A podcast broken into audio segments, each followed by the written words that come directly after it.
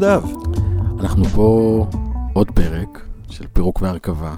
אה, המדריך. המדריך האופטימי. האופטימי. כן. למה זה כל כך חשוב, לדעתך, שיהיה מדריך אופטימי? אה, טוב, תכף גם אה, נגיד מה, מיוחד בפרק היום, שהוא סוג של פרק, נקרא לו חגיגי, אבל כי, כי אופטימיות היא שם המשחק, כי למה להעביר את החיים בלעדיה? נכון. ו... יודע, אמר פעם, אני, חושב, חיים שפירא, שמעתי אותו אומר שהתכונה הכי טובה שאתה יכול לאחל לבן אדם, זה שיהיה אופטי, אופטימי.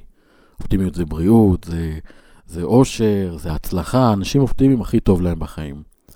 ואני חושב שדווקא במקום של הגירושים, שאנשים במצב הכי, הכי קשה, הכי מפחיד, הכי אה, עם סימני שאלה, שם אם תהיה עוד יותר אופטימיים, יהיו עוד יותר אופטימיים, אה, כל התהליך יהיה הרבה יותר קל והרבה יותר מרומם, ממש אפשר לצמוח מתוך התהליך הזה.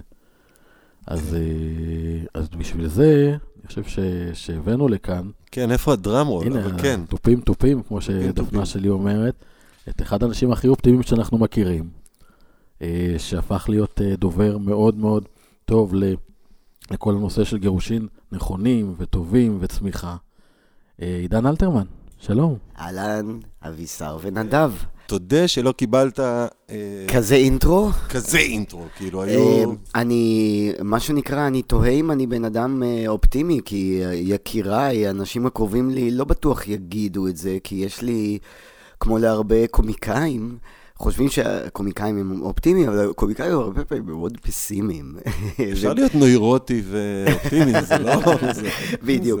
אני, אני יכול להגיד שהנושא שאנחנו מדברים עליו עכשיו, פירוק והרכבה ו- וגירושים, אה, זה נושא שבתוכו היה לי המון פסימיות גם, אבל אה, אה, האופטימיות ניצחה בסוף. זה, זה מין מאבק כזה במוח בין הפסימיות לאופטימיות. אבל צריך שניים לריקוד הזה, מן הסתם. אז אתה יודע, בוא באמת ניקח את זה ונעבור באמת על המעבר הזה ועל כן, ההבדלה הזאת שעשית בין האופטימיות והפוסימיות. כן. אבל איך פה, אם, אם, אם אני יכול לשאול, איך זה התחיל? איפה, איפה הרגשת אה, בהתחלה? מה, מה חשבת? מה ציפית כשחשבת על מה גירושים? אתה מתכוון אה, בהתחלה? לפני שהתגרשתם, לפני שהשיחה, איפ, מה, איפ, מה, מה, מה עבר עליך? תראה, אה, אני קודם כל מאוד כנה ופתוח בעניין, או צריך להגיד כן, אה, מאוד כן אה, פתוח בעניין אה, הגירושים. אה, מאיה, אשתי לשעבר, אה, שאותה אני מאוד מאוד אוהב, והיא חברה טובה, יש להגיד, ואנחנו שותפים נפלאים כהורים. אה, אה, היא הייתה בעמדה אחרת ממני בכל הסיפור הזה. אתה רואה, זה ישר עושה לי דמעות, אני תמיד מתרגש מזה. אה, ו... אה, אנחנו חייבים לארגן ספונסר, כאילו, איזה חברת טישו. לפודקאסט הזה. קלינקס. אה, אז אני יכול להגיד לך שאנחנו, כמו הרבה זוגות ששמעתי, אה, אני חושב שלא היה לנו טוב המון המון שנים. אני מדבר איתך על, סתם, אני זורק, עשור, עשר שנים. עכשיו, מה זה לא היה טוב? זה אומר שלא היה אה, אידיאלי, לא היה שלם. אה, היה מתיחות, הרגשנו שעם כל האהבה שיש לנו אחד לשנייה, נהיה לנו אה, מאוד לא קל להיות בני זוג, והפכנו להיות הורים. והתקשורת בינינו הייתה בעיקר סביב אה, הורות ובירוקרטיה של הורות על כל מה שמשתמע מכך. אה, כך שכל המסע הזה אל האם להתגרש או לא, זה משהו שהתבשל מאוד מאוד לאט, אולי גם בראש שלה, אבל היא אה, העדיפה לא לנקוט את הצעד אה, של הפעולה לקראת זה, כי כמובן זה מפחיד. אה, והיינו בכמה צמתים של ייעוץ זוגי, שאתה, נדב כמגשר, אתה יודע כמה זה חשוב אה, ייעוץ זוגי. איך אני אומר בהופעה שלי בסטנדאפ, ייעוץ זוגי זה לא רק בשביל לדעת לי, אה, איך לחיות ביד, זה גם בשביל לדעת איך להיפרד מהכסף שלך. אה, כמות הכסף ש, ששילמנו על ייעוץ זוגי, זה היה היסטרי. עד שזה הגיע לאיזושהי נקודה מסוימת, זה לאו דווקא קשור לריבים, או לא, אין כאן אה, ש, שבירת צלחות, וטוב, אני לא יכול יותר. אין את הדרמה הזאתי, אלא יש איזה מפגש של החיים עם עצמך, אה, ומה, ואיפה אנחנו בעניין הזה. היה איזשהו טריגר מסוים, שכבר זה נהיה מאוד קשה, זה היה אחרי טיול משפחתי לאוסטרליה. שעשינו גם עם הילדים שלנו, שאני מוכרח להגיד, יש לי זיכרונות מדהימים מהטיול הזה. היה הרבה אהבה והרבה כיף, אבל גם הרבה דברים כמו שיש לפעמים בטיולים משפחתיים, בטח למקום כמו אוסטרליה, שזה רחוק וזה הרבה להיות ביחד. אה, ואז התחלתי להתעסק במחשבה של אה, האם לא יהיה לנו יותר טוב, קודם כל לילדים שלנו, האם לא יהיה להם יותר טוב אם מאיה ואני נגדל אותם עדיין כזוג הורים, אבל ב, עם, עם, בשני בתים, ב, עם החופש שלנו. ונורא קיוויתי ש, שנשמור על קשר טוב בינינו, אבל אפרופו האופטימיות והפסימיות, אני הייתי אופטימי שזה לא יצלק את הילדים, בעד מידה מסוימת, אתה יודע, אין לדעת עד הסוף, אבל שלוש שנים אחרי אני יכול להגיד לך שאני חושב שזה עשה לילדים מאוד טוב. אני הייתי אופטימי שמאיה אה, תמצא אה, אהבה גדולה, וכך כרגע כך אכן קרה, כבר שנה יש לה אהבה מאוד מאוד גדולה. אני בדברים האלה הייתי מאוד אופטימי, אבל uh, אני חושב שמאיה uh, היה לה יותר פחד מזה. ותשמע, אני רק אסכם את המונולוג הארוך הזה בזה שעדיין uh, אהבתי אותה. זה גוון אחר של האהבה שהייתה לנו בתחילת הדרך, אבל זה יותר דברים שקשורים לדאגה ואכפתיות ו... אמ, אכפת לי שהיא תהיה מאושרת, היא גם אימא של הילדים שלי, היא גם מישהי שהייתי איתה 25 שנה, ואני חושב שהנוכחות שלי בחייה לא גרמה לה להיות מאושרת יותר. לא כי אני בן אדם בלתי נסבל, אלא כי הגענו לאיזשהו מיצוי. ואני ראיתי את זה והיה לי יותר אומץ לעשות את הצעד. זהו, סוף מונולוג. תודה. ממש ראיתי את ה... סיפור של הרבה אנשים, לקחת אותו וזיקקת אותו על הביחד, הכן, הלא, זה דבר מאוד מפחיד כמובן, ואני גם, אחרי זה אמרו לי שלנשים, אה, ב, אתה יודע, מאיה הייתה בת 45 כשהתגרשנו, 46 אולי, אני הייתי שנה מעליה. זה גיל גם כן מפחיד קצת אה, להתגרש בו. כי לך תדע מה יהיה הלאה, וגם דברים כלכליים שמכניסים למתיחויות. אני, ברור לי לגמרי למה זה הדבר הכי מפחיד בעולם, ומהפחד הזה יש לפעמים תוקפנות, ואני שומע על סיפורים איומים של פרדות, כי האגו נכנס פנימה, והפחד מה יהיה הלאה. אה, והכי חשוב, אני חושב, כש... עושים תהליך של בדיקה. אני לא קורא לזה אפילו תהליך של פרידה, אבל תהליך של האם אנחנו רוצים לדבר על זה, לשים את הדברים על השולחן. האם לא יהיה לנו יותר טוב בנפרד? אה, צריך, מה שהכי חשוב זה לראות את הצד השני. זה המפתח ל- לעשות את זה טוב. כי כמו שלך קשה, ואתה רוצה להגן על החלק שמגיע לך, כלכלית או בירוקרטית, לא יודע מה, הסדרי ראייה, אין לי מושג מה. אותו דבר היא, והפוך. והצלחנו לעשות את זה גם בעזרת ייעוץ זוגי מדהים של מטפלת בשם דיאן אידלמן. היא מטפלת זוגית הרבה הרבה שנים, היא נפלאה, היא גם שם דבר בתחום הזה, והיא מאוד עזרה לנו, דיאנה אידלמן, ואני בהחלט חושב שבדברים האלה לפעמים צריך עזרה מקצועית, גישור, ואז הלכנו כמובן, כשהחלטנו להיפרד, הלכנו לגישור. כל הכבוד. ומה בתוך הייעוץ הזוגי, או, או בגישור, או, או בכלל מהחברים, הסביבה, אמרתם שככה גם אתם בעצם הכרתם. אבישר ואני. כן. אבישר זה כמו אה, האח ש... אנחנו בכלל, הוא הזוגיות הכי יציבה שהייתה לי. אז אני יכול להעיד ש... זאת אומרת, הכרנו עוד לפני, אבל uh, uh, כמי שהתגרש uh, שנתיים, שלוש.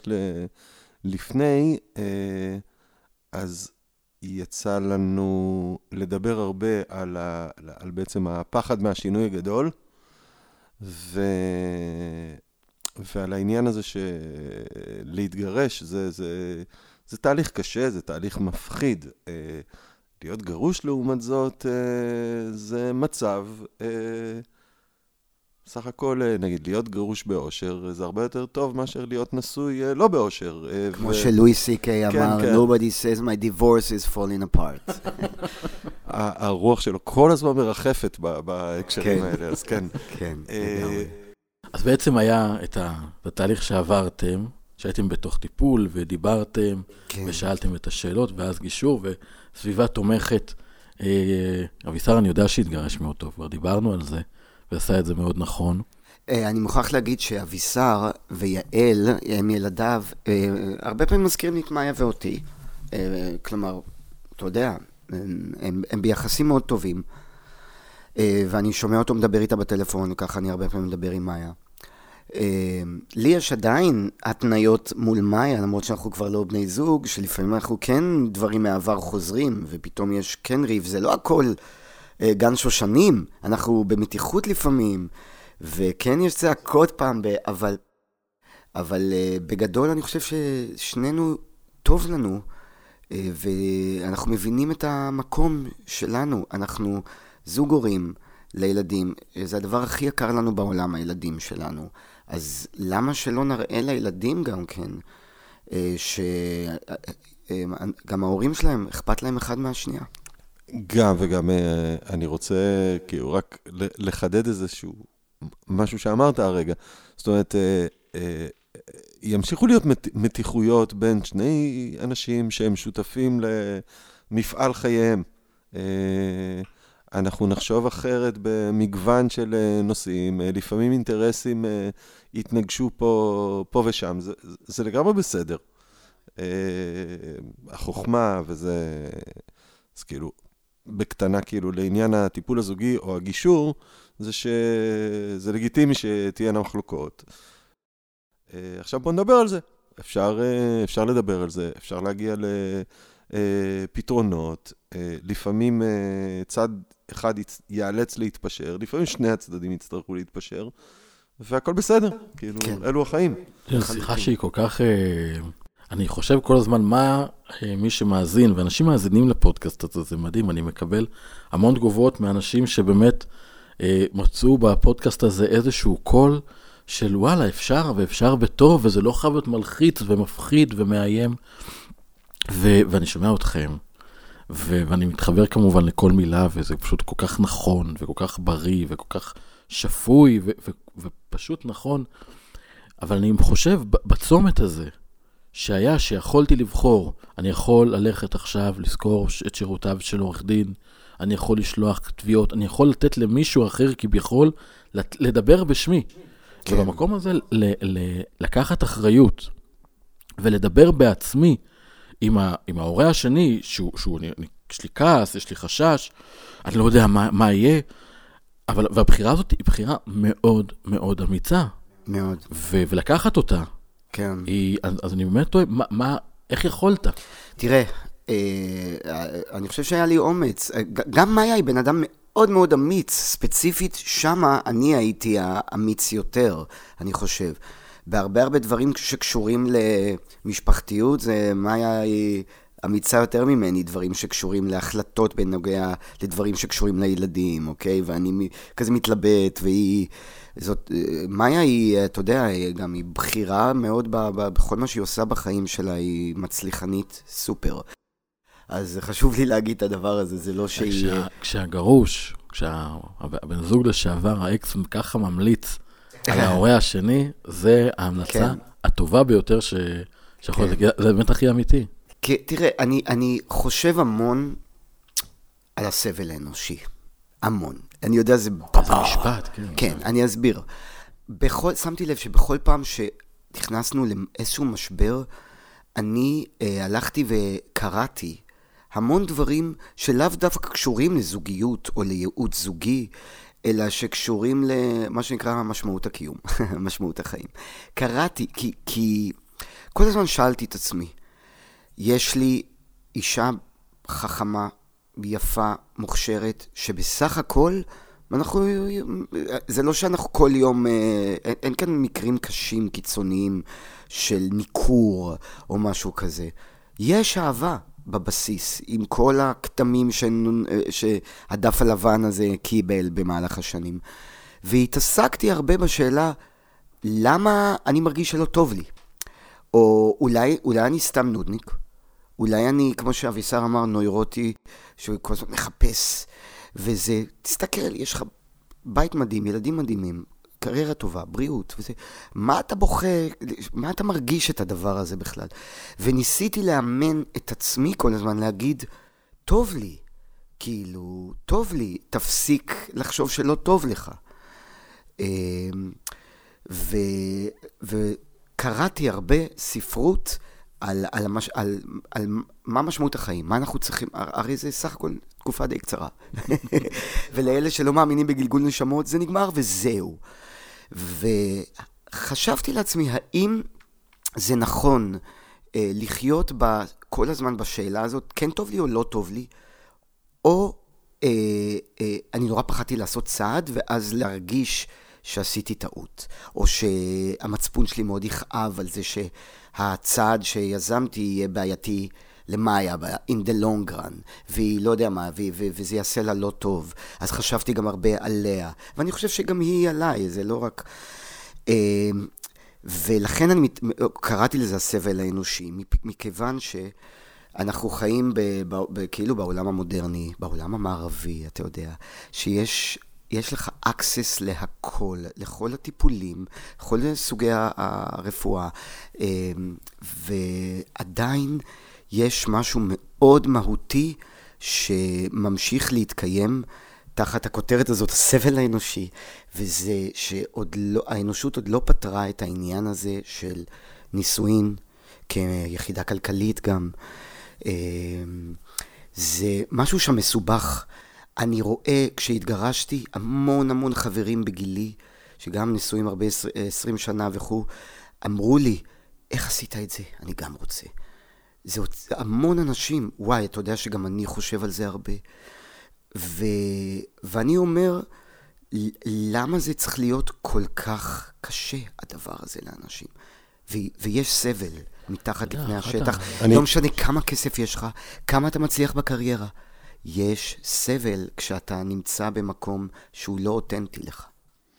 אה, אני רק אה, רוצה בקטנה אה, אני נזכר ב, ב, בשיחות שהיה לנו באמת לפני אה, ארבע שנים, חמש שנים, משהו כזה, סביב, ה, סביב ההחלטה, ו, כ, וכל מיני רעיונות מנחים, ש, שנגיד רעיון מנחה אחד היה שלא משנה מה, אה, אה, הכבוד וה, והמחשבה על אה, אם ילדיך לא, אין, אין שום סיבה שישתנה, אה, ומחשבה נוספת שהייתה, ו, ושיחה, ש, שלימים אה, זה באמת מה שקרה, זה איזושהי בכלל הסתכלות אה, גיאוגרפית על הדברים. של בוא נשים רגע את הילדים במרכז, ועצם זה שגם בפרידה, והיום אפילו יותר, אתם, במר... אתם גרים במרחק הליכה. ובעצם... של שתי דקות. של שתי דקות. מה זה, עברת משמונה דקות לשתי דקות. עברתי קודם שמונה דקות? לא, לא, לא. אה, אני זוכר איפה גרת ואיפה אתה גר עכשיו, אז כן. כאילו... וחשוב גם להגיד למאזינים שלא יודעים, שאולי במקרה מכירים את הסרטונים שאני מעלה עם הילדים שלי, כי היו המון כאלה, זה הכל בבית של מאיה, שהיה הבית שלי. כי אני עזבתי את הבית, ואני נמצא שם דרך קבע, ואני מוציא את הכלב כל הזמן. אז אה, כן, תמשיך, אביסר. אז זהו, אני פשוט... מהרהורים על הסבל האנושי, אני כזה משכתי את זה לאיזושהי אמירה פרקטית, על זה ששמתם את הילדים במרכז, אה, מאוד נזהרתם בזה אה, בכבודה, ש... זה, זה, זה לא בכבוד, זאת אומרת, נזהרתם זה בשלומה של זו ולהפך, אה, ו, ובעצם עשיתם שיפט ממשפחה שמתפקדת עם זוגיות, ש... שהגיעה ל... לסוף דרכה, למשפחה שמתפקדת אה, בלי הפיגום הזה של הזוגיות. בדיוק. יש, יש אמת פתאום ב... ברבייה שלנו. יש הרבה יותר אמת, אני חושב. הרבייה שלנו, מאיה, אני ושני הילדים. אה, אני נזכר באיזשהו משהו שתמיד היו אומרים לי, אה, על, על להיות מאושר, כאילו שהייתי משתף חברים שלי, אה, ו, ושיתפתי את הפסיכולוגית שלי אה, בעניין הזה של ה, להיות מאושר.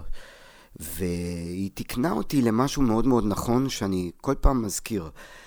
אושר זה רגש, אה, וזה אה, בא והולך. אלא אם כן אתה, לא יודע מה, ברסלבי, ואז אתה כל הזמן בקרחנה של להיות מאושר. אבל uh, המשמעות... עד שנגמרת הבטריה. בדיוק. אבל המשמעות uh, של uh, רגש באנגלית, emotion, המקור של המילה זה energy in motion. זה in motion. האנרגיה הזאת היא בתנועה. מה שהציפייה uh, להיות כל הזמן מאושר, אם אתה מתגרש ולא טוב לך, ואז אתה אומר, אני רוצה להיות מאושר, זה קצת ציפייה מאוד מאוד גדולה, כי קשה להיות כל הזמן מאושר, אבל המילה הנכונה היא אותנטיות. ולכן אמרתי, יש בזה איזושהי אמת. כי מגיע שלב מסוים שאתה מרגיש שנהיה אה, לך קשה. המילה סבל היא מילה אומנם מאוד בומבסטית, אבל אני באמת תוהה למה צריך לחלוק את אותו חלל עם אדם שאתה מרגיש שזה לא נכון שתמשיכו... אה, להגדיר את זה, את ההגדרות האלה שהיו נכונות לפעם, שאנחנו ביחד בחרנו לחיות ביחד באותו בית. וללכת לישון ביחד באותה מיטה, אלא אם כן רבים והולכים לישון על ספה, מה שמעולם לא קרה. אבל זה קצת מטורף אה, למשוך דבר כזה כל כך הרבה שנים עם איזושהי התחייבות אה, בעיניי. והדברים האלה מחלחלים בסופו של דבר לאיזשהו סבל. למה? אפשר לחיות בטוב. אה, גם אה, עם אה, מתגרשים, וזה כאב לב גדול, וזה קשה מאוד. אבל מי אמר שהחיים הם פיקניק? ולפעמים צריך לעשות איזשהו שינוי, כי זה מהות החיים, תנועה. זהו. זה הוסיף כוכבית, איזה יופי של דבר ללמד את הילדים. נכון. נכון, זה עוד מסר, ששירה כבר אני מדבר איתה על זה, היא בת 18, ואני מדבר איתה שיחות מאוד פתוחות. על, על, על, על הכל. אורי הוא קטן יותר, בן 11, אז יותר כאילו מורכב לדבר איתו לעומק.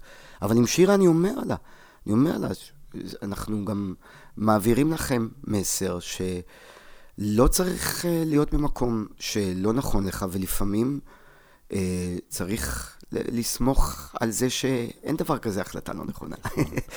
כמה מהסיפורים שאתה מספר, המסר הוא לא רק שאתה לא טוב לך, אתה יכול ללכת. המסר והדוגמה האישית שאתם נותנים, זה גם איך לעשות את זה נכון. כי, ו- ודיברנו על זה פה, אבל באמת חשוב להגיד את זה. גירושין לא פוגעים בילדים. איך שההורים מתגרשים זה מה שפוגע בילדים. בוודאי, בוודאי. וכשההורים בוחרים בדרך שלכם, וזו בחירה, תמיד זו בחירה. בוודאי. הילדים עפים למעלה. בכל הפרמטרים. וזה זכות, לא כי זה, זה, זה, זה הורות. לא רק זה, גם uh, ילדים יכולים, uh, ככל שהם יותר קטנים אגב, הם יכולים uh, לספוג הכל, כלומר, מה זה לספוג הכל? הם, יכול, הם, הם מבינים את הסיטואציה ו, ויכולים להיות adjustable. ל... מה המילה בעברית? יכולת להתאים את עצמם. איזושהי גמישות, אני חושב, ש, שככל שהילד יותר אה, גדול, זה יותר קשה, כי הוא כבר יותר מלא ב... אתה יודע, במה שנקרא הקידוד של החיים, וכל מיני התניות שמפחידות אותו, אבל, אבל אה, זה ללא ספק, לפעמים אנשים מגזימים מאוד, אני חושב. אני אתן לכם דוגמה. לפני איזה עשור באמת, כאילו, אני זוכר שפגשתי איזה שחקנית מפורסמת, אני לא אגיד את שמה, שאני יודע שהיא התגרשה לפני ככה וככה, גם מאיש תקשורת. פגשתי אותה ברחוב, ואיכשהו שאלתי אותה כמה שאלות על זה, על הגירושים וזה, והיא קראה בין השורות שאני באיזושהי צומת ואני מתלבט, ופתאום היא הגיבה, אתה הולך להתגרש? אתה יודע מה זה הולך לעשות לילדים שלך? את, והיא, והיא מנתה את כל הבעיות שיש אה, עם הילדים, המשברים והדיכאונות והפסיכולוגים והזה, ו, ולקח לי המון זמן, כשאני אומר המון זמן זה המון שנים, להבין שהיא דיברה מסובייקטיביות שלה, נטו. וזה היה באיזשהו מקום אפילו חסר אחריות, לא שהיא מטפלת בי, זה. אבל זה כאילו... את יכולה לספר לי מה עבר עלייך, אבל היא כאילו אמרה, זה המציאות שהיא מכירה. אבל ככה הם עשו את זה, את הגירושים. ואני פחדתי, פחדתי שמה שהיא אומרת יקרה לילדים שלי. זה, זה כל כך חשוב מה שאתה אומר, כי אני רואה את זה ברשתות, בקבוצות, ה, בקבוצות הפייסבוק, שיש אנשים שמגיבים באופן אה, סמטי, תמיד הם מגיבים לכל תגובה, ונותנים כביכול מידע מה אפשר לעשות, איך לתקוף משפטית, מה לעשות. עכשיו, חלקם אני מכיר את המקרים שם מאחור, אבל אני יודע שזו התנהלות קטסטרופלית.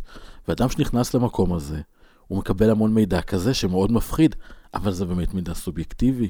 זה מידע שמדבר, הנה, אם אני הייתי מתחיל את המלחמה שלי יותר מוקדם, ככה הייתי פועל. אבל למה בכלל לבחור במלחמה? לחלוטין. בסופו של דבר, הנה, יושב כאן אדם, פעל בצורה כל כך טובה.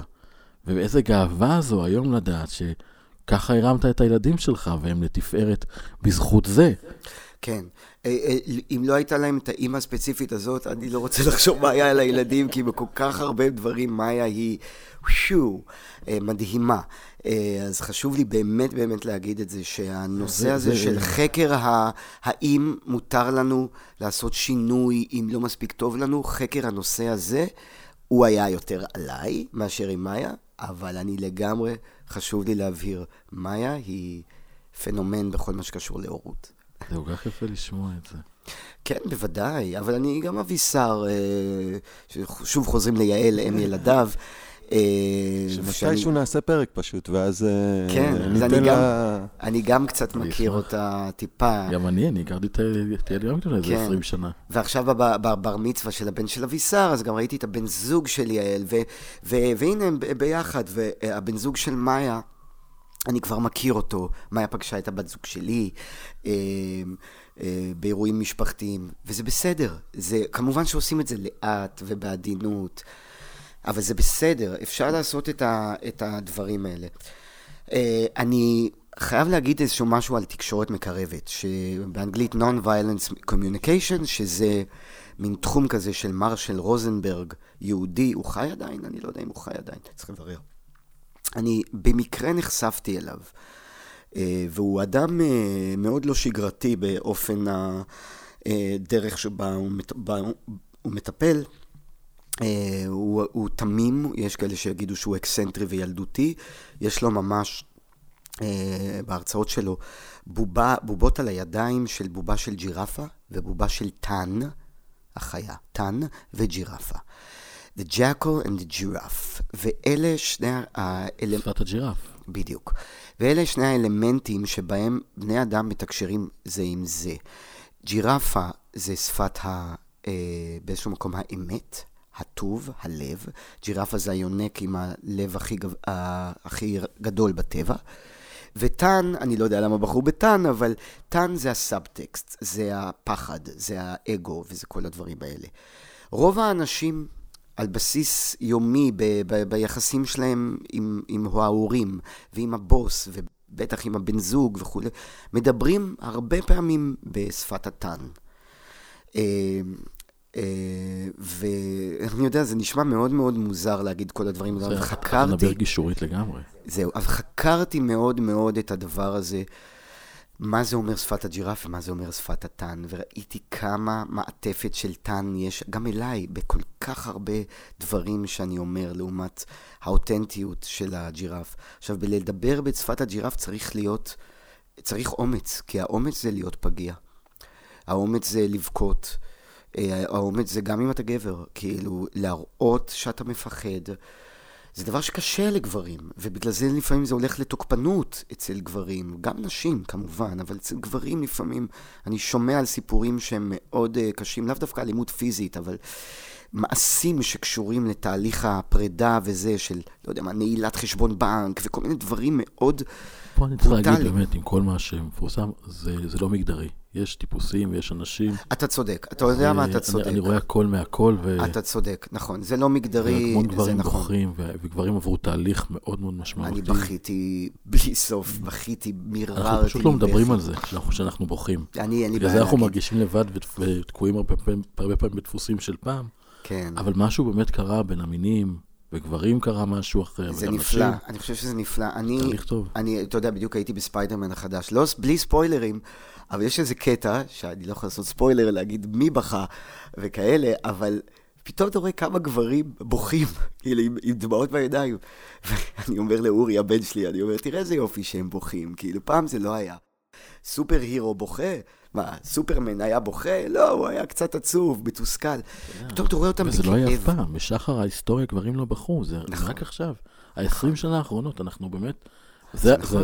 המהפכה המקדרית, אבל קורים נכון. דברים, והכל משתנה, תשמע, אני, בכיתי. בלי סוף. בעיקר בגישור.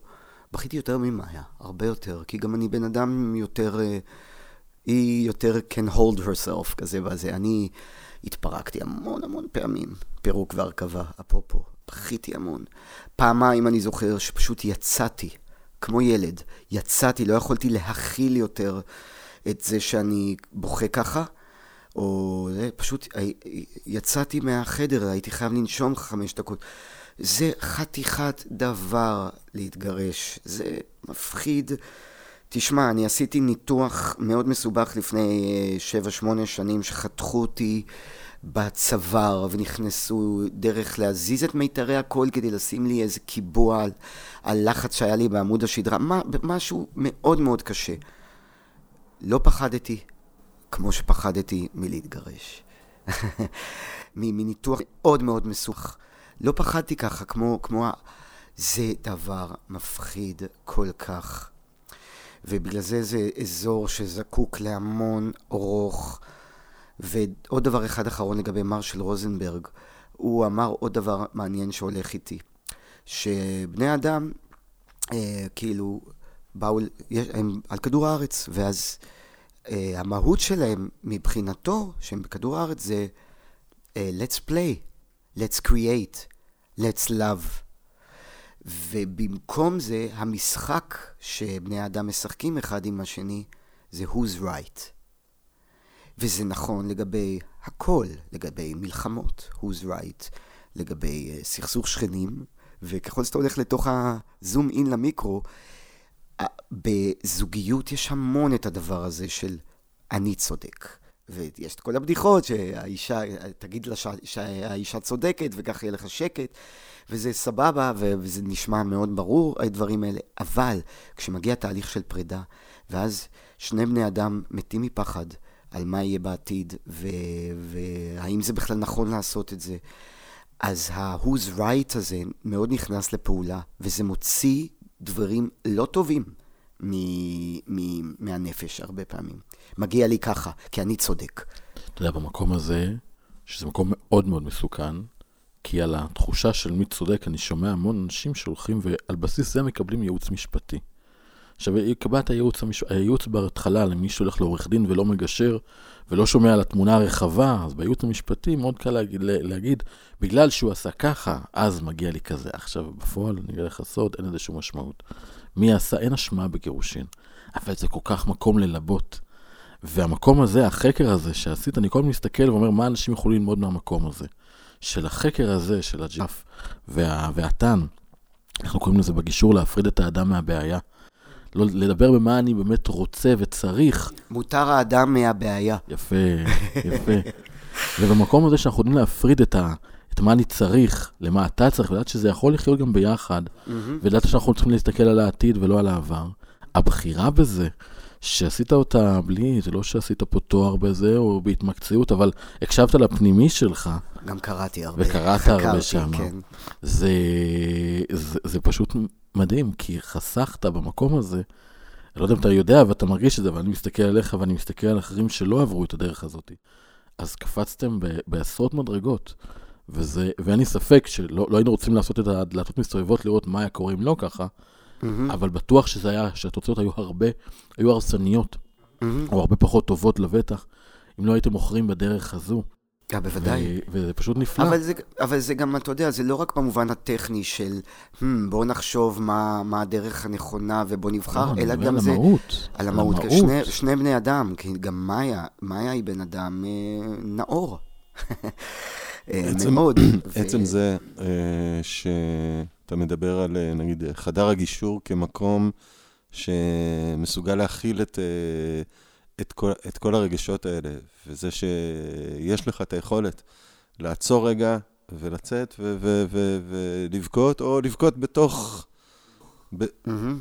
בתוך, ה, בתוך החדר, אה, י, כאילו, יחד עם כולם או לבד, זה, זה דבר מאוד משמעותי. אה, אני רוצה להזכיר את הסרט סיפור נישואים, כי הוא, היה, הוא משמעותי. סרט עם אה, סקרלט ג'ואנסון ואדם דרייבר, אה, הוא, היה- הוא קיים עדיין בנטפליקס. המאזינים לא רואים שאנחנו מהנהנים, כן, מתים על כן. הסרט הזה. אני, כן, היה לי ואז- מאוד קשה עם הסרט הזה. ב- עם אז- ההתחלה שלו. אה, אז אני, אני ראיתי אותו פעם אחרונה לפני שלוש שנים, זה היה בדיוק כש, כשהתגרשתי, כלומר, כבר, כבר הייתי בבית החדש וזה, אבל הכל היה עדיין, הפצע עדיין היה טרי. וקודם כל, אה, היה בסרט הזה משהו שגרם לי להבין, שוב, זה רק סרט, אבל גרם לי להבין כמה טוב שהלכנו לגישור, וכמה טוב שזה דבר שקיים הרבה יותר בשנים האחרונות, גישור, מאשר uh, הקונצנזוס שהיה יותר uh, קיים קודם של עורכי דין. כי הסרט הזה מאוד מראה מה קורה כשעורכי דין נכנסים לתמונה. לורה דרן, השחקנית שמייצגת אותה, את סקרלט ג'ואנסון שם, אפילו זכתה על זה באוסקר, היא עושה תפקיד מדהים שם. אבל אתה רואה איך מה שמעניין אותה זה האינטרסים של הלקוחה שלה נטו, ואין שם שום הקשבה ל, ל, לצד השני. אבל זאת בעיה גדולה כשמדובר ב... כשיש ילדים. כשיש ילדים, ובכלל, גם כשיש צמד שהם רואים את עצמם כחבילה אחת. למה היה לך קשה? מה היה בהתחלה שם? היו שם שני דברים שהיה לי מאוד קשה איתם. ראשון, זה מתחיל אצלהם במפגש גישור, ויש שם מגשר. עכשיו, זה לא המגשר, זה הסוג של טיפול זוגי. כמגשר, הטכניקה ש, ש, שנעשתה שם, שתספרו עכשיו, במשבר הגדול, מדברים על פרידה, ותדברו זה על לא ה... היה נכון מקצועית, מקצועית זה. היה שם, והיה ברור וואלה. שזה מפוצץ תהליך, ופשוט שאלה שלא שואלים, אתה לא שואל זוג שעכשיו מתגרש, תן לי עכשיו את הדבר הכי יפה בפרטנר שלך. אה, אני זוכר. ההתחלה. התחלה פשוט, מקצועית, זה עשה לי... כן. הדבר השני... קולנועית, אבל היא הייתה יפה. קולנועית, הסרט מדהים. קולנוע- אה, גם ההתחלה, הקולנועית, שהוא מספר על ה... אבל אתה יודע, אני- מסתכל על זה כן. ואני אומר, אני כל הזמן מדבר על לקדם את הגישור ושאנשים יכירו את זה.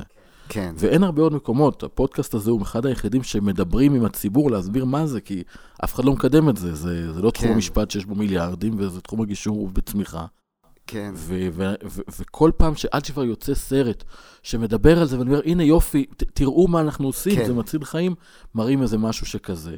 אז היה לי הבנתי. פה קושי, כי אני מחפש כל דבר שאפשר לקדם, אז, אז בוא נעשה, ובגלל זה גם פה. הבנתי, כן. הדבר השני ש- ש- ש- שחשוב לי שם להראות, זאת אומרת, כשאנחנו מדברים על עורכי דין, צריך להגיד את זה, זה לא עורכי הדין רק, זו השיטה. השיטה המשפטית, אני כמשפטן, מה שלמדתי, זה לא איך לפתור מחלוקות, זה איך לחדד אותן.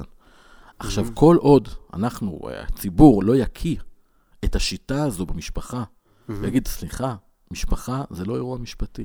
יפה. אז, אה, דיני נש- דיני נפשות. בדיוק. דיני ואין נפשות. קשר, זה איום ונורא השיח המשפטי במקום הזה. אבל כל עוד אנחנו, שאנחנו נשמע מישהו שאומר, אני תובע את האימא של הילדים שלי, או את תובעת את האבא של הילדים שלי, בלי שניסינו הידברות, בוודאי. ולא נגיד, אה, אה, אה, תגידו, מה באמת? מה יש לך, מה יש באמת? איך זה יכול להיות? אז פה, הש... כי השיטה היא הבעיה, וברגע שאנחנו כציבור נבין את זה, אז גם השיטה משתנה. כי אני יכול להגיד לך, היום הייתה לי שיחה עם עובדת סוציאלית מאוד בכירה בארץ. סיפרה לי, תשמע, רואים כבר את השינוי. כבר פקידות סעד אומרות לצדדים איך להתייעץ עם עורכי דין, מעולה. איך לקבל את הידע. וזה, וזה שינוי שהוא נפלא, וזה שאתה מדבר עליו ככה, מה שלא היה קורה פעם, כן. זה, זה פשוט כל כך מרגש, כי זה פשוט מציל חיים. אני, אני גדלתי כנער באייטיז. היה אה, אצלי בכיתה אחד או שניים שהיה להם אה, שני בתים. תמיד הסתכלנו עליהם בתור אה, מסכנים קצת, כי ההורים שלהם לא ביחד, וזה, זה, זה, וזה היה ממחשבה של נער, זה היה, ההורים שלו לא סובלים אחד את השני ודברים כאלה. כמובן שזה הד- הדור של הילדים שלנו עכשיו גדלים למציאות אחרת. אני חושב שיותר ויותר בכלל יהיו מודלים של הורות משותפת, של סטרייטים אני מתכוון, כאילו בעתיד. זה, העתיד הוא לשם, אנחנו כבר רואים את זה. כן, בעתיד, של מודלים של הורות, אני לפעמים משתעשע עם הרעיון הזה שבא לי. שוב, כי אני יכול. באים אליי כבר אנשים ואומרים, כן. אנחנו רוצים לעשות ילדים. כן. בוא נעשה הסכם, הורות משותפת, בלי כן. חתונה. נעשה הפרדה כן. בין הזוגיות וההורות. כן, כן, כן, ואני אני יכול לראות, זה, אני גם מבין למה יש הרבה מצקצקים שאומרים, אוי, אבל זה נורא אם זה יהיה המודל, כי ילד שלא יקפוץ על המיטה של ההורים שלו בבוקר, החוויה המשפחתית הזאת, ושניהם יחבקו אותו, או שאני זוכר ששירה הייתה קטנה, הייתה באה לישון איתנו במיטה כל הזמן, כשהייתה בת שלוש-ארבע, הייתי קורא לזה H, כי היא הייתה בינינו, אנחנו, וזה תמיד נותנת לי, המכות על הרגליים, יש, יש דברים כל כך קסומים בלחלוק את זה ביחד, כמובן. אבל לפעמים זה קשה, ולפעמים זה לא עובד, וצריך להיות ער לעובדה שמראש, אה, אה, כמו שאומרים, צריך לדעת ממי להתגרש, אבל אתה לא יודע, אתה לא יודע. איך להתגרש. אפשר כן. להתגרש מכולם, זה רק איך, לפעמים נכון, זה זמן ותהליך. נכון, ואני גם שמח על זה שיש יותר ויותר אה, תהליכי אה, גישור שמפגישים את הבן אדם. יש עכשיו תוכנית, ככה הבנתי בקשת או ברשת, ייעוץ זוגי, אוקיי? לא ראיתי את זה עדיין. טיפול זוגי. טיפול זוגי, כן. בכאן. מעולה, אז בכאן. מעולה. זה מעולה? זה מעולה. יש לי שאלה, לא ראיתי את זה עדיין, אבל מעולה. יש לי שאלה. לא האמנתי, אני מהסקפטים. פנו אליי לשלוח לזוגות, אני אמרתי, תקשיבו, אני לא מוכן להכניס מצלמה לתוך החדר. זה בדיוק. כזה. בדיוק. איכשהו הם הצליחו להביא שם משהו מאוד אותנטי, ש- שאני אעיד לך, זה, זה מאוד דומה למה שקורה. Mm, ממש אנשים אמיתיים ו- ובעדינות. כי אני ראיתי משהו רוב. שקשור לטלוויזיה בתחום של דיני נפשות, ושקשור לטלוויזיה, וטלוויזיה, אפילו שזה ערוץ כאן, זה בסופו של דבר משהו שאתה יודע, יש בו פופוליזם מסוים. אתה לא יכול לעשות את זה עם דיני נפשות, אבל... אבל אם אתה אומר שהתוכנית עובדת טוב, עושה השפעה טובה לאנשים להבין... פול זוגי עשה, עושה עבודה טובה. הדילמה שלי, אתה יודע, זה ה... הקושי, הרי גישור, אין, אין תוכנית. עכשיו, להכניס מצלמה לתוך חדר גישור, בדיוק. אין מרתק מזה.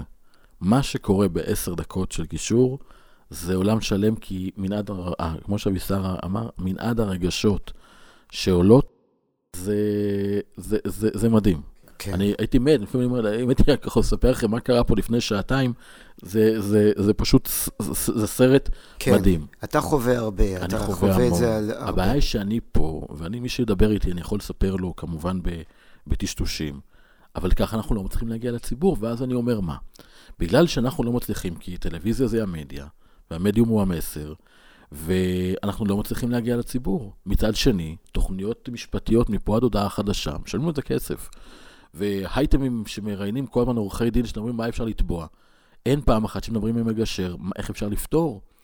וכל עוד זה לא מצליח ככה להגיע למיינסטרים, אנחנו מאבדים נפשות, אני אומר את זה ככה. אוקיי, okay, סקרנת אותי עכשיו. ו... סק... אני מיהרתי, מיהרתי להגיד, אי אפשר להתעסק בדברים האלה בטלוויזיה או ברדיו או לא משנה מה. זה צריך להיות בלי מצלמות. זה דילמה גדולה. בלי מצלמות ובלי, ו, ובאינטימיות מלאה, אבל אני, אני אראה את התוכנית, אני אראה את התוכנית, כדאי. זה מסקרן. אה, מאוד. אה, אתה יודע שכשהתגרשתי פרסמתי את זה בפייסבוק, כי אה, היה סיטואציה, מישהי כתבת רכילות, איכשהו שמעה שאני מתגרש, למרות ששלושה אנשים בערך ידעו את זה, כולל אבישר, אבל התחלתי לחפש דירה וכאלה, אז יכול להיות שאיכשהו זה זה. ואמרה אני, כתבה לי, הבנתי שאתם מתגרשים, אני רוצה לפרסם את זה. אה, אה, היא גם שאלה, מה קרה? היא כאילו, מדהים אותי האנשים האלה. כן, ואז כתבתי לה, תקשיבי, הילדים לא יודעים, אל תפרסמי. אז היא אמרה, אוקיי, אוקיי, אני מבינה. ואז אחרי כמה ימים, היא מסמס לי, נו, כבר הודעת לילדים, אני רוצה לפרסם השבוע. כן, כן, שתבין, כי אני רוצה לפרסם השבוע. כתבתי לה, קיללתי אותה. לא יאומן, באמת? כן, כן, כן. יש לי, אני אראה לך את זה אחרי זה, כן. אני, כן. לא, אה, אנשים... כן, ב... אי אפשר לתאר, אי אפשר זה, לתאר. זה באמת... אי אפשר, יש לי את זה בזה, יש לי את זה בהודעה. איזה נבזות. בשביל מה? בשביל אייטם? אבל היא אפילו לא התכוונה, כן, אתה יודע, היא רצתה לפרסם את זה ראשונה, ועוד במעריב, מי קורא מעריב. בקיצור, אה, בקיצור, זה דווקא, החלט, מאיה ואני אז אמרנו, יאללה, בואי נגיד כבר, כי אנחנו כבר ידענו והתחלתי לחפש ענייני דירה וכאלה. אה, אבל אני, אני רציתי להגיד מהדבר הזה, זה ש... כשפרסמתי את זה, באותו שבוע פרסמתי את זה בפייסבוק, כדי שלא יתחילו לשאול אותי, אז אמרתי, טוב, אני יוצא מהארון עם העניין הזה, כמו שעושים הרבה פעמים. וכתבתי כתבה על, על זה שהחלטנו אחרי 25 שנה, פוסט, סליחה, אה, להיפרד. ופנו אליי, בעקבות הפוסט, אה, כמה עמותות. יש עמותה שנקראת להתגרש בשלום, אה, ויש את בין לבין, ויש את זה, מה שהקסים אותי בדבר הזה, זה שמי ש... אה, אה, הקים את העמותה, נגיד להתגרש בשלום, בחורה ששכחתי את השם שלה עכשיו, אה, אה, שני, אני חושב, אה, עורכת דין, שההורים שלה, אני מקווה שאני יכול להגיד את זה, אבל אני אגיד מאוד מאוד כן. אתה מכיר אותה, את שני, או שכן, לא? לא, אה, זה- ההורים שלה, אני- אוקיי. אני- אני אני מפרגן ל... ההורים שלה. התגרשו, היא סיפרה לי, אני מקווה שאני יכול זה. ההורים שלה התגרשו בצורה איומה, איומה, קשה מאוד, היא עברה כמה דברים לא פשוטים כילדה, והיא, כשהיא התבגרה, היא הבינה שאם הורים ידעו להתגרש טוב, הילדים יגדלו טוב יותר.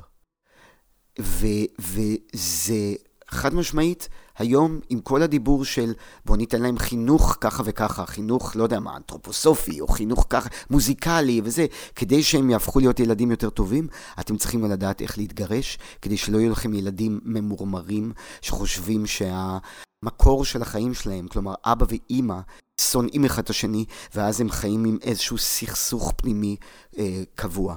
אה, יש ילדים שראו דברים מאוד קשים בין ההורים שלהם, מאוד קשים, ואולי גם אתה, נדב, אני יודע שלך יש היסטוריה משפחתית כן. בזה. ואני אני- חושב שזה קריטי ל- אה, שהיל- אה, שיש מודעות היום לדברים האלה, ולא היה כשהיינו בילדים באייטיז, ואז היה פחות אה, ליווי לאיך להתגרש. בקיצור, יש עמותות לדברים האלה כדי להציל את הילדים. כן. Save the children, כמו שמרווין גיי צריך אומר. להגיד פה על, אה, על עמותת בין לבין, שזו עמותה נפלאה, שזורה את הילדים, ואני בחום ממליץ לקרוא את התכנים, ו- ולבדוק, ו- ולאסוף את הידע. בכלל, אנשים צריכים לאסוף את הידע. אה, להתגרש בשלום זו עמותה שמתעסקת בגירושים בשיתוף פעולה, אה, שזה תהליך שבעצם בוא ניקח עורכי דין שידברו בשמנו בתוך, בתוך תהליך גירושין, מעין תהליך גישור. אני פחות שש על, ה, על התהליך הזה לפני שניסו גישור. אה, ולכן אני, אני, אני, אני כן אגיד את זה, שעדיף קודם כל שההורים ינסו לדבר בעצמם עם אה, מגשר, בוודאי. לפני שהולכים לערב מישהו אחר, כי, כי זה פשוט מונע אחרי זה אבל קושי. בוא נשאל את השאלה האמיתית. אתה יודע, אתה, אתה מגשר כמה שנים? עשר וכמעט 11 שנה. עכשיו, בתחום. אה, אה, אתה פרטי. נכון. אוקיי. הגישור, תחום הגישור צריך סבסוד. כמו שתחום הפסיכולוגיה והפסיכיאטריה הוא מסובסד על ידי קופות חולים. אה, יכול ואני להגיד לך ש... שאני דווקא מסתכל לעומת ההשוואה במחירים שלנו, המחיר הציבור הוא די דומה למחיר הציבורי. אני בעצם שואל, אני לא, לא ניכנס כאן ל- ל- לעניין. יש, יש גישור ציבורי הרבה? אין יש באמת גישור ציבורי, בדיוק, לזה אני מתכוון. השאלה היא, העלות- משפחות סוציו-אקונומיות, ששם לפעמים יש... תנאי תשלום נוחים. תראה, להתגרש עולה בערך עשרת אלפים שקל. מה זה זאת אומרת? הסיפור. כולל מבחינת ההסכם, זה הסדר גודל. עורך דין? לא, או- בגישור, זה הסדר גודל. אנחנו על הגישור שילמנו איזה 15-16, אבל זה היה עוד פגישה ועוד פגישה. כן, אבל כאלה, זה כן. מחיר שהוא באמת, לעומת אופציות אחרות, הוא שווה, לכ- הוא הוא באמת אה, הוא ומה אנחנו אפשרי. מדברים על, על משפחות שהם, של can't afford it. תשמע, תמיד יש פתרון גם, ב- יש אה, מרכזי ערים, יש אה, את שיל, יש מקומות שאפשר לקבל בהתנדבות. אני פחות שש לזה, כי, כי זה עניין באמת של מומחיות ו, ורמה של מגשרים. ברור, אני גם מעדיף ללכת לרופא שיניים פרטי מאשר רופא שיניים, אבל של הקופה. ויש, ואני אגיד לך, לי עוד לא נתקלתי במקרה, בין אם זה מישהו שהם המגשרים שלמדו אצלי, יש לנו קו תמיכה, שאם היה פונה מישהו ואומר, אני לא יכול, כי אין לי את העלות, אנחנו רוצים לבוא לגישור, ואין לנו את היכולת הכלכלית, לא תהיה בעיה. היא מצאה להם פתרון. זה, כן. אנחנו פה יודעים למה אנחנו מתעסקים, בגלל שבשביל כסף לא מוותרים על ילדים. כן. זה, זה הסיפור, אבל איכשהו אני יכול להגיד לך שגם בסוציו-אקונומי נמוך, אנשים מוציאים מאות אלפי שקלים, כי המשפחה באה ותומכת. ואם יש כסף למלחמות, אפשר גם להשקיע את הכסף בשלום, אבל שוב, ואני אומר את זה פה ו- ו- ומוקלט, אין דבר כזה שלא יימצא מגשר שמוכן לעזור לזוג שבאמת אין לו כסף, ובשביל זה ישחררו אותם ל... לאן? ואגב, גם עורכי דין, זה יעלה כסף. גם בסיוע המשפטי, עד סוף הדברים עולים. אז גם בגישור אפשר למצוא את הפתרון, ויש לנו קו תמיכה, מגשרים שיכולים לענות ולעזור. זה דיני נפשות, ככה אנחנו רואים את זה, זה יותר מפרנסה. Like a bridge over troubled waters. נכון. כמו שאומר השיר. זה, זה בעצם המהות. או כל העולם כולו, גשר צר מאוד, והעיקר לא לפחד כלל. אה, יפה. אבישר, א- א- איזה שאלה לדעתך אנחנו צריכים עוד לשאול את עידן? אה, מרגיש לי שהתפזרנו למרות הכל, ועם זאת, אה, איכשהו אני רוצה כזה מין אה, לחדד את, ה, את המסר האופטימי של... אז, אה, אז אנחנו יכולים פשוט לנסות... אה, ו... התפזרנו בגללי, אה? כי אני פותח ענפים תמיד אתה באסוציאציות. לקחת, זה- יופי בתחום הזה. הוא פותח להרבה דברים, כן, ואני חושב שדווקא היכולת לשבת ולדבר עליו כל כך כבד בגירושין, והפחד, וה, והתסכול, ומה יהיה, והאופטימיות, כן. וההצלחה, אל מול לקחת את זה לשיחה על, טל, על מיינסטרים וטלוויזיה, ולראות כן. איך הכל מחובר, זה פשוט כי הגירושין כן. זה שלב כל כך חשוב בחיים שלנו, כל כך. והוא מתחבר עם הכל, והוא מדבר עם הכל, וזה משפיע על הכל. אז, והכל באותו מקום שאפשר לצמוח מזה. אנחנו מנהלים עכשיו שיחה על משבר שכולנו עברנו, כן, חוץ משרון שפה, אה, שמאחלים לה שלא לעבור אותו, אבל אם צריך, תראי, לומד מהטובים ביותר.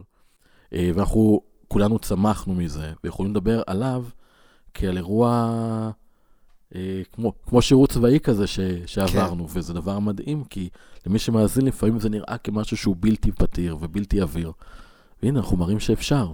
לגמרי. Uh, תראה, בסטנדאפ שלי אני מדבר קצת, uh, אני מדבר על, על החיים שלי כרווק, בעיקר דייטים, עניינים וזה, אבל אני מזכיר קצת את העניין שהתגרשתי, וקצת על ייעוד זוגי, וחשוב לי להקפיד, כל פעם אני אומר את המשפט בסטנדאפ, אפילו בסטנדאפ אני אומר, שתבינו, להתגרש זה חרא, זה חרא, זה כאב לב, זה פחד משתק.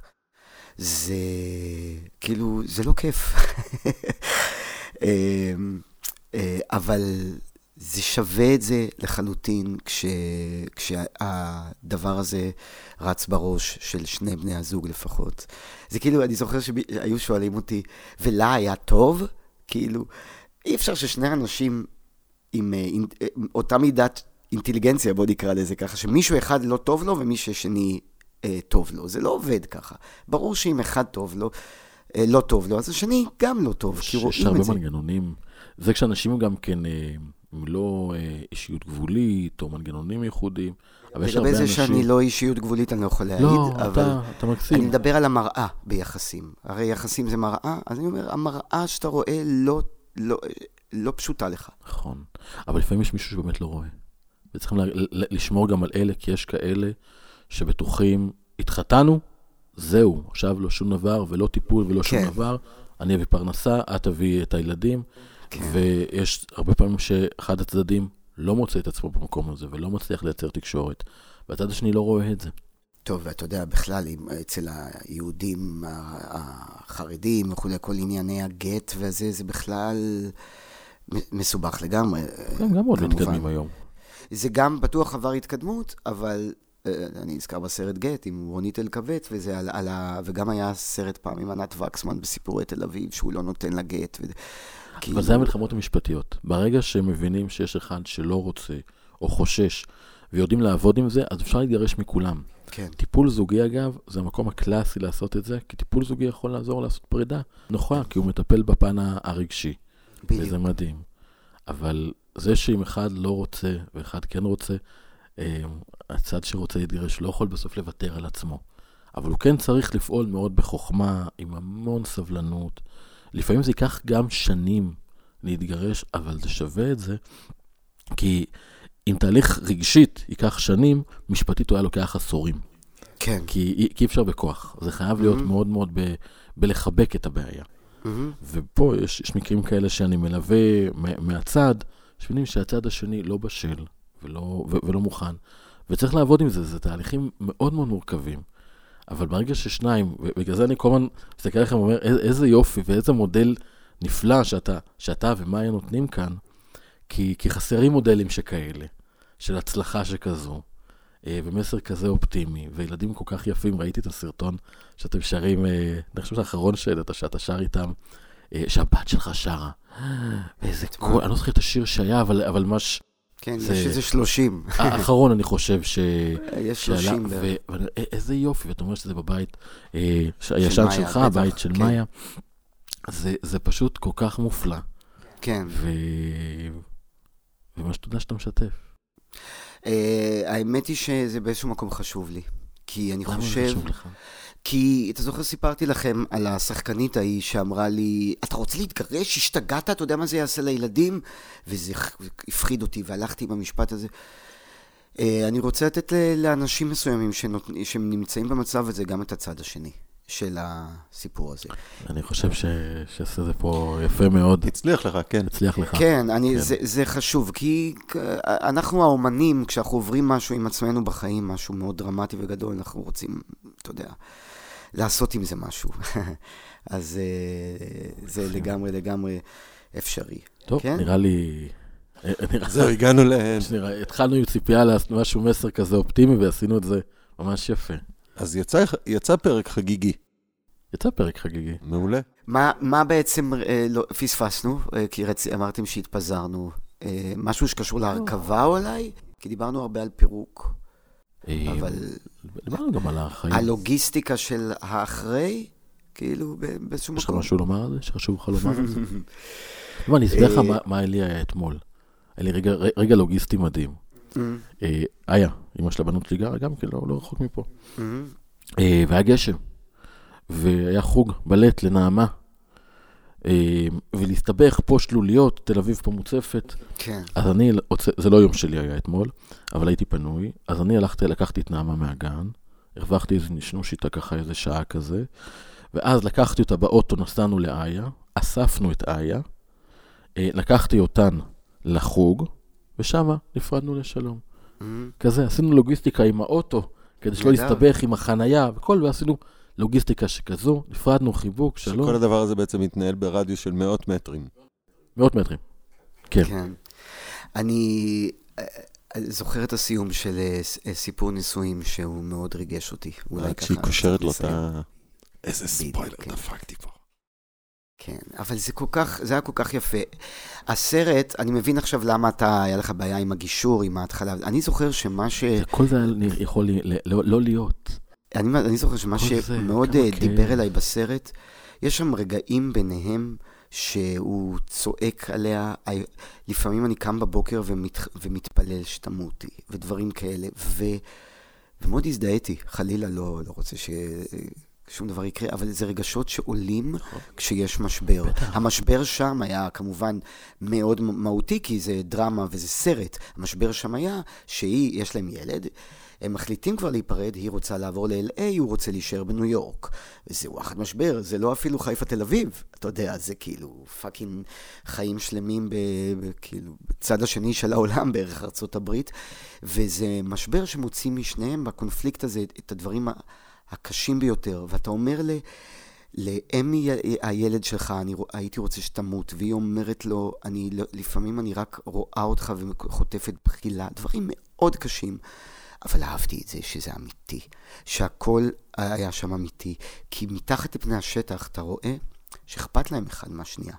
ואז הסרט נגמר בזה שהוא שם את הילד על הכתפיים אה, באיזשהו משהו, ואז היא אומרת, חכה רגע, והיא רק קושרת לו את השרוך של הנעל. והיה בזה משהו כל כך יפה וסימבולי, זה כאילו, I got your back, כאילו, והילד על הכתפיים, אז דיר באלק תהיה איזה, אבל עצם העובדה שהיא באה, חכה רגע, והיא מתכופפת וקושרת לו את השרוך של הנעל, זה יפהפה בעיניי. זה, זה קטע image נפלא. זה מדהים, אבל הילד הזה, הנזקים שהם עשו לו, כן. הם כל כך פגעו וצילקו אותו, שילד לא יתאושש לעולם מזה. כן. ואתה יודע, אנחנו לוקחים את הרגע החמוד הזה והקטן, אבל כן. הבחירה בהתחלת התביעות שם... אתה יודע, זה, זה דרמה, ברור, ברור. זה דרמה, והיה לנו מה לראות, אבל אני, אני, שאני רואה את זה, ואני מבין את ההשלכות, ואני מדבר אחרי זה עם פסיכולוגים של ילדים ומדריכי הורות ומדריכי ילדים, זאת אומרת, אתם לא מבינים מה זה עושה, למה? זה, זה, אני, אני כל הזמן, אבל למה? מה, מה עשה לכם הילד? הילד שלכם הוא מתוק. הוא מתוק, למה אתם עושים ברור, לו את זה? ברור. זה לא אתם, זה, זה, זה הילד. זה... כן, שובר לי את הלב תמיד. ברור, ברור. אמ, והנה, אפשר, אפשר אחרת. בהחלט. אמ, טוב, נראה לי אמרנו את שלנו. אמ, עידן, תודה רבה, ממש, תודה שבאת עם הגשם הזה. תודה רבה. בהזדמנות זאת אני רוצה להגיד למאזינים שאני עושה גם חתונות, יצא לי לחתן כמה פעמים. וואו, הדבר הבא... אז אם אתם רוצים להתחתן, לא ברבנות. זה, זה מעולה. אה, עידן יחתן אתכם, גירושין. אה, נדב יגרש אתכם, בדיוק. הכל אבל באותה חבילה. הגירושין, אגב, היה לי איזה זוג מקסים, שליתי כמה שנים. טקס גירושים באמת. והם- דיברו על טקס גירושין, אמרתי, אם אתם עושים את זה, אני, אני, אני אבוא. אבל זה אחלה דבר, לעשות טקס, באמת. לא רק מה שעושים ברבני, אגב, לזוגות אזרחיים אין את הטקס, אבל באמת לעשות איזה משהו, בין אם זה לקחת תמונה ולקבור אותה ביער, או ללכת לאיזה מקום שהיה חשוב לנו ולעשות שם שיחה. מה, הטקס, הטקס של. גירושים? זה מעניין, אה, אפשר גם אה, לכתוב על אוטו just divorced ולנסוע ברוורס. כשיוצאים מהרבנות. כן, יש אנשים שזקוקים לטקס. אני, אני יכול להגיד לך שכשהיינו ברבנות, מאיה ואני, ועם זה נסיים באמת, היינו ברבנות, היה שם משהו מצחיק, אני אומר את זה בסטנדאפ, שצחקנו הרבה, בקיצור. ההוא אומר, אתה לא נתן אלתרמן? אחד הדיינים חושב שאני נתן אלתרמן, אז אמרתי, כן, הגעתי לרבנות כי אשתי תפסה אותי עם לאה גולדברג, וכל מיני דברים, וצחקנו, והוא אמר לי, מה אתה גרוש? וכל מיני כאלה. ואז יצאנו מהרבנות, שם בדוד המלך, פשוט התחבקנו חזק, שנינו. וזה היה הטקס שלנו. זה לא היה מאורגן, לא היה כלום, זה, אבל אני חושב ששם סימנו וי על הטקס. אז זהו. אנחנו נעשה יום אחד איזה פרק על אה, סיפורים כאלה. אבישר, תודה רבה. אה, תודה רבה. תודה עידן, תודה נדב, איזה כיף היה. תודה רבה, ותודה למקליטה, תודה לשרון שהקליטה. לשרון, שרון קניאל, שפה לנו פה את הסאונד ואת העריכה, ובלעדיה אנחנו לא מתפקדים פה. פיצה שירוקו פה ליד, שנותנים חסות לכל הפודקאסט הזה. האמת מגיע, נכון, פיצה שירוקו מגיע להם, באמת מגיע. אה, תודה רבה. תודה למאזינים, ו- ו- ותש- ושישתפו, תגיד, תשתפו את, ה- את התוכן הזה לכל מי שמאזין. אה, תעבירו, שאנשים ידעו שאפשר בטוב, זה, זה באמת לעזור לנו. תודה.